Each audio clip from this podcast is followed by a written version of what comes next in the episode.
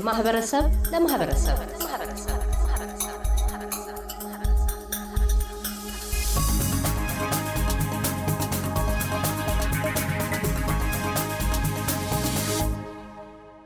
ዶክተር ላይችሉ ባንቴ መኮንን የአማራ ማህበር በደቡብ አውስትሬሊያ ሊቀመንበር፣ ማህበሩ ለማቋቋም ምን አስፈለገ?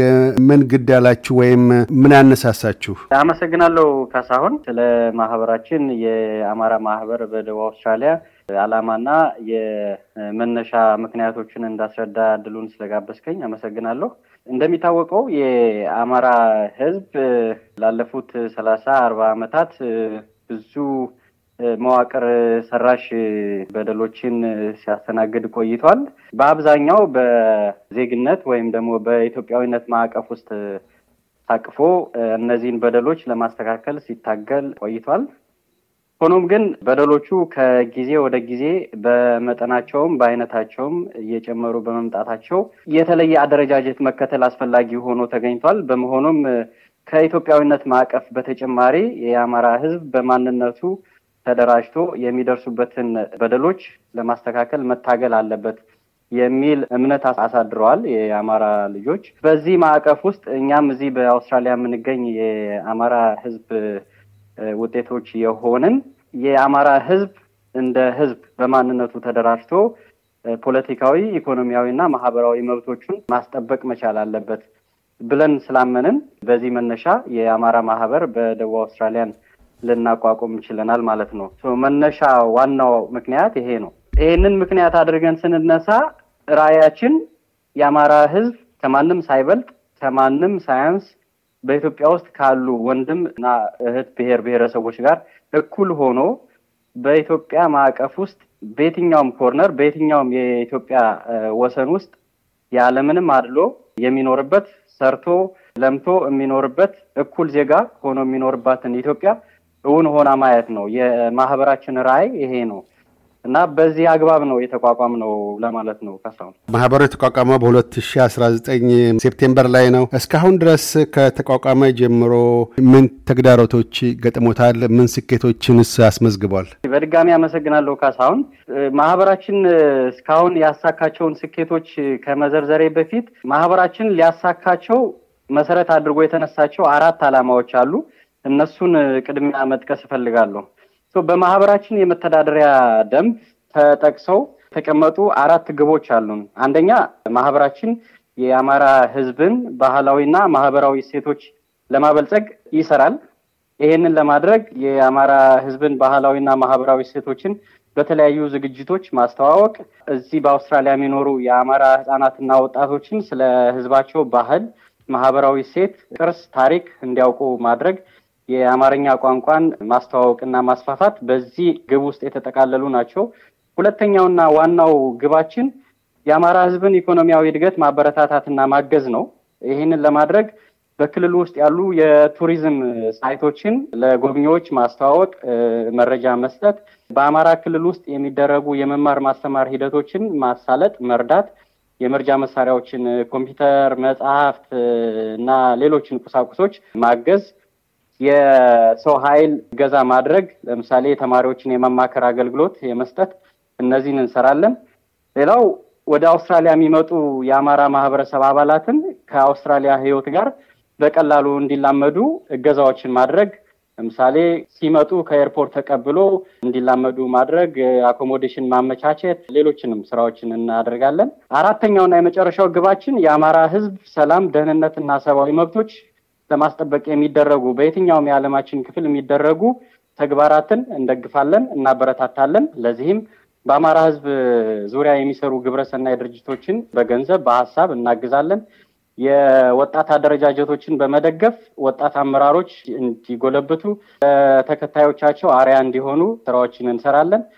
በአማራ ህዝብ ላይ የሚደረጉ ፖለቲካዊ ጥሰቶችን እንቃወማለን። ለዓለም አቀፉ ማህበረሰብ እናሳውቃለን። የተቃውሞ መግለጫዎችን እናወጣለን። እነዚህ እነዚህን ስራዎችን እንሰራለን። አራቱ ዓላማዎቻችን እነዚህ ናቸው። ማህበራችንን ስናቋቁም በዚህ መሰረት በአለፉት ሁለት ዓመታት ማህበራችን ትልልቅ የሚባሉ ስራዎችን ሰርቷል፣ ስኬቶችን አሳክቷል። ከነዚህ ውስጥ አንደኛ የአማራ ሕዝብን ባህልና ታሪክ ማስተዋወቅ በሚለው ግባችን ውስጥ ትልልቅ event ኦችን community event ኦችን በማዘጋጀት እዚህ ያለው ሕዝባችን እርስ በርሱ እንዲተዋወቅ፣ መረጃ እንዲለዋወጥ፣ እንዲደጋገፍ አድርገናል። እስካሁን ልጆችን የተለያዩ ትምህርቶችን በመስጠት ባህላቸውን፣ ወጋቸውን እንዲያውቁ ማድረግ ስራዎችን ሰርተናል።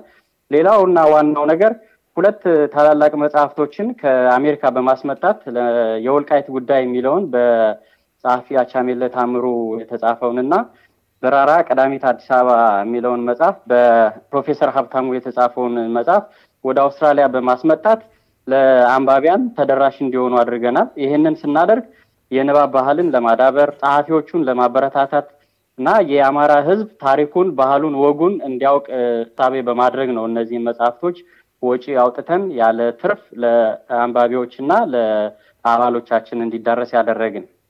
ሌላው ትልቁ የሰራነው ስራ የአማራ ህዝብን በኢኮኖሚ እና በቁሳቁስ ድጋፍ ማድረግ ነው። እንደሚታወቀው የአማራ ህዝብ ባለፉት ሶስት እና አራት ዓመታት እንዲሁም ከዛ በፊት ከወለጋ፣ ከቤንሻንጉል፣ ከጉራ ፈርዳ እንዲሁም አሁን ደግሞ ሰሜን እየተደረገ ባለው ጦርነት በህወሀትና በኦነግ ሸኔ ወረራ ብዙ ህዝብ ተፈናቅሏል። ብዙ ሰው ተጎሳቅሏል። ይህንን ጉስቁልና ይሄንን መፈናቀል ማገዝ የምንችለው በሁለት ነገር ነው ብለን አስበን አንደኛው የገንዘብ እርዳታ ማድረግ ነው። ስለዚህ እስካሁን በጠቅላላው ስንደምረው ከአንድ ነጥብ አምስት ሚሊዮን ብር በላይ የሚያወጣ ድጋፍ በገንዘብ እና በአይነት አድርገናል። በተጨማሪም በጦርነቱ መስዋዕት የከፈሉ ማግኘት በቻልነው contact ድጋፍ እያደረግን እንገኛለን።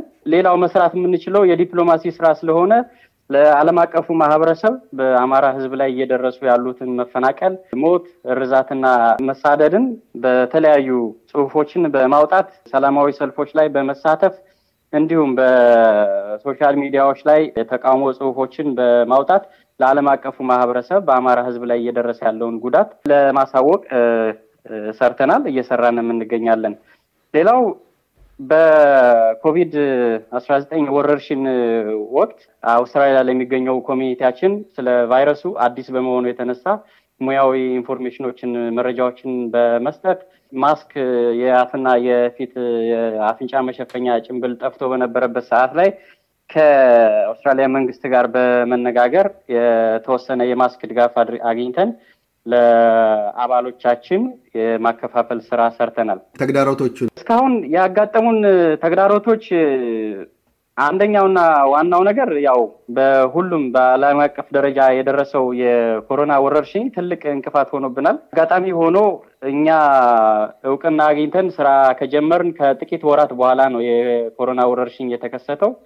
ስለዚህ ብዙ እቅዶችን ነድፈን በትልቅ ተነሳሽነት ስራ ልንሰራ ባሰብንበት ሰዓት ነው ኮሮና የተከሰተ። ስለዚህ ያሰብናቸውን ግቦችና ዓላማዎች እንዳናሳካ ትልቅ እንቅፋት ሆኖብናል። ለምሳሌ ስብሰባዎች እንዳናደርግ፣ የተለያዩ የገቢ ማሰባሰቢያ event ኦችን ለማዘጋጀት እቅዶች ነበሩን። እሱን ማድረግ አልቻልንም። ያ ትልቅ ተግዳሮት ነው።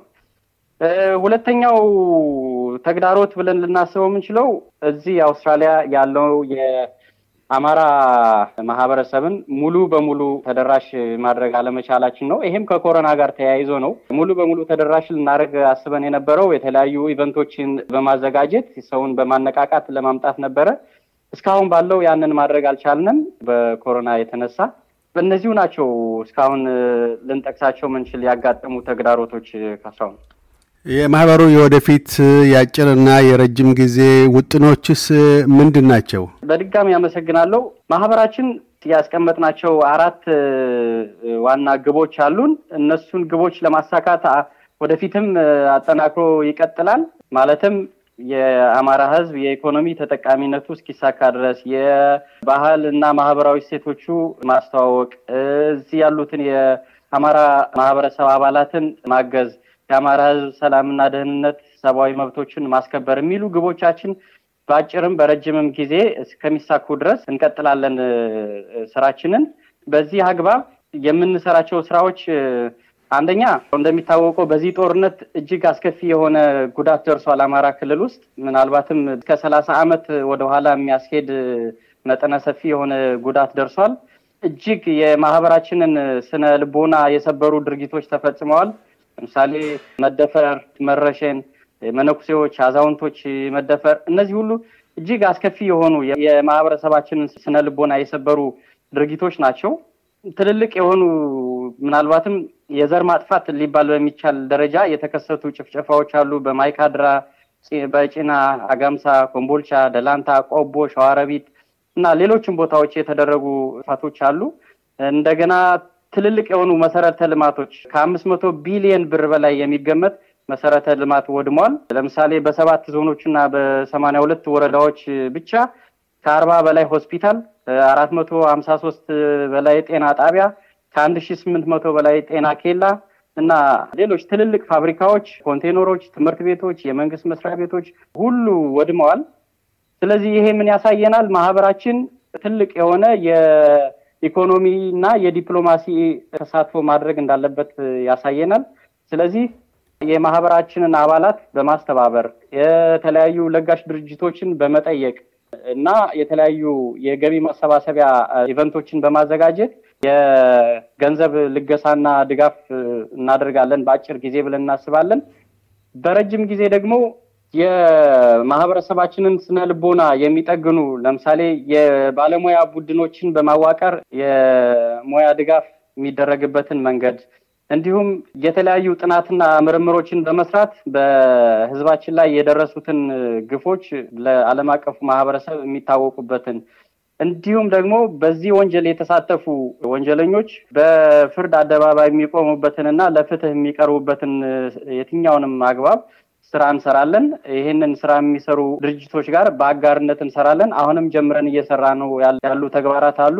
እነሱን አጠናክረን እንቀጥላለን። እነዚሁ ናቸው እቅዶቻችን። ካሳሁን ዶክተር ላይችሉ ባንቴ መኮንን የአማራ ማህበር በደቡብ አውስትሬሊያ ሊቀመንበር፣ ስለ ቃለ ምልልሱ እናመሰግናለን። እኔም በጣም አመሰግናለሁ ካሳሁን። በመጨረሻ ግን አንዲት እድል ከሰጠኸኝ ማመስገን የምፈልጋቸው አለኝ።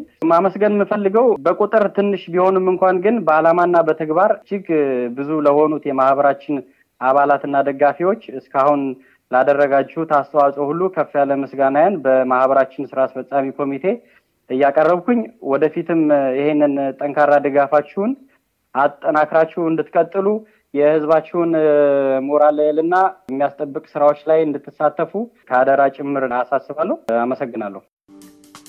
እያደመጡ የነበረው የኤስቢኤስ አማርኛ ፕሮግራምን ነበር። የፕሮግራሙን ቀጥታ ስርጭት ሰኞና አርብ ምሽቶች ያድምጡ። እንዲሁም ድረገጻችንን በመጎብኘት on demand እና በኤስቢኤስ mobile app ማድመጥ ይችላሉ። ድረገጻችንን ኤስቢኤስ ዶት ኮም ዶት ኤዩ አምሃሪክን ይጎብኙ።